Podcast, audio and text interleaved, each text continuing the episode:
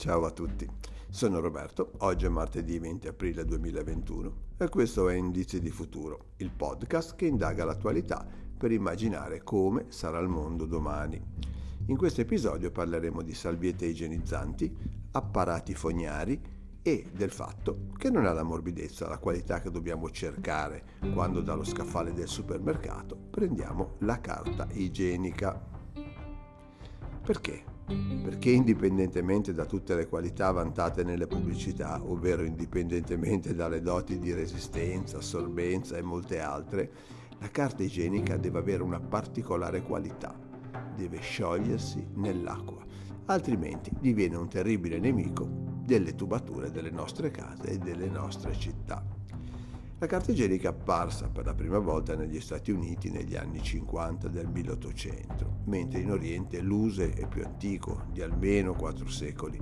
Non si trattava di rotoli, questi apparirono soltanto alla fine del 1800, ma di foglietti confezionati come i tovaglioli di carta che si usano nei locali pubblici, ad esempio nei bar.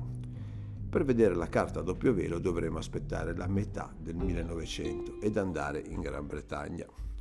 Ad ogni modo non dobbiamo parlare della storia della carta igienica, ma delle problematiche che crea nelle fognature un certo tipo di questa carta.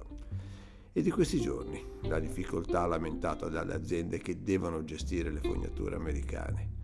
Difficoltà tali da far avviare una campagna di sensibilizzazione nei confronti della cittadinanza, che viene così pregata di gettare nella spazzatura e non nel VC, ovvero nei tubi di scarico, la carta non biodegradabile o le temute salviette igienizzanti dall'alto potere intasante.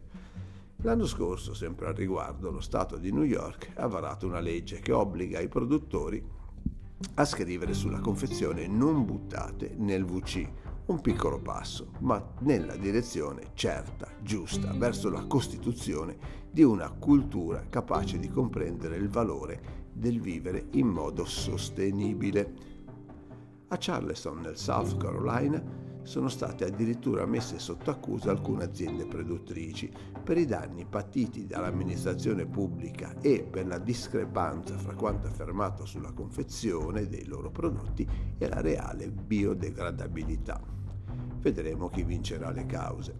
Insomma, una certa attenzione al nostro apparato fognario, ma soprattutto al nostro pianeta, la si deve tenere anche nel momento in cui si sceglie la carta igienica. Non è difficile immaginare come sarà questa nei prossimi anni. E anche oggi, così, abbiamo svelato qualche indizio di futuro. A domani.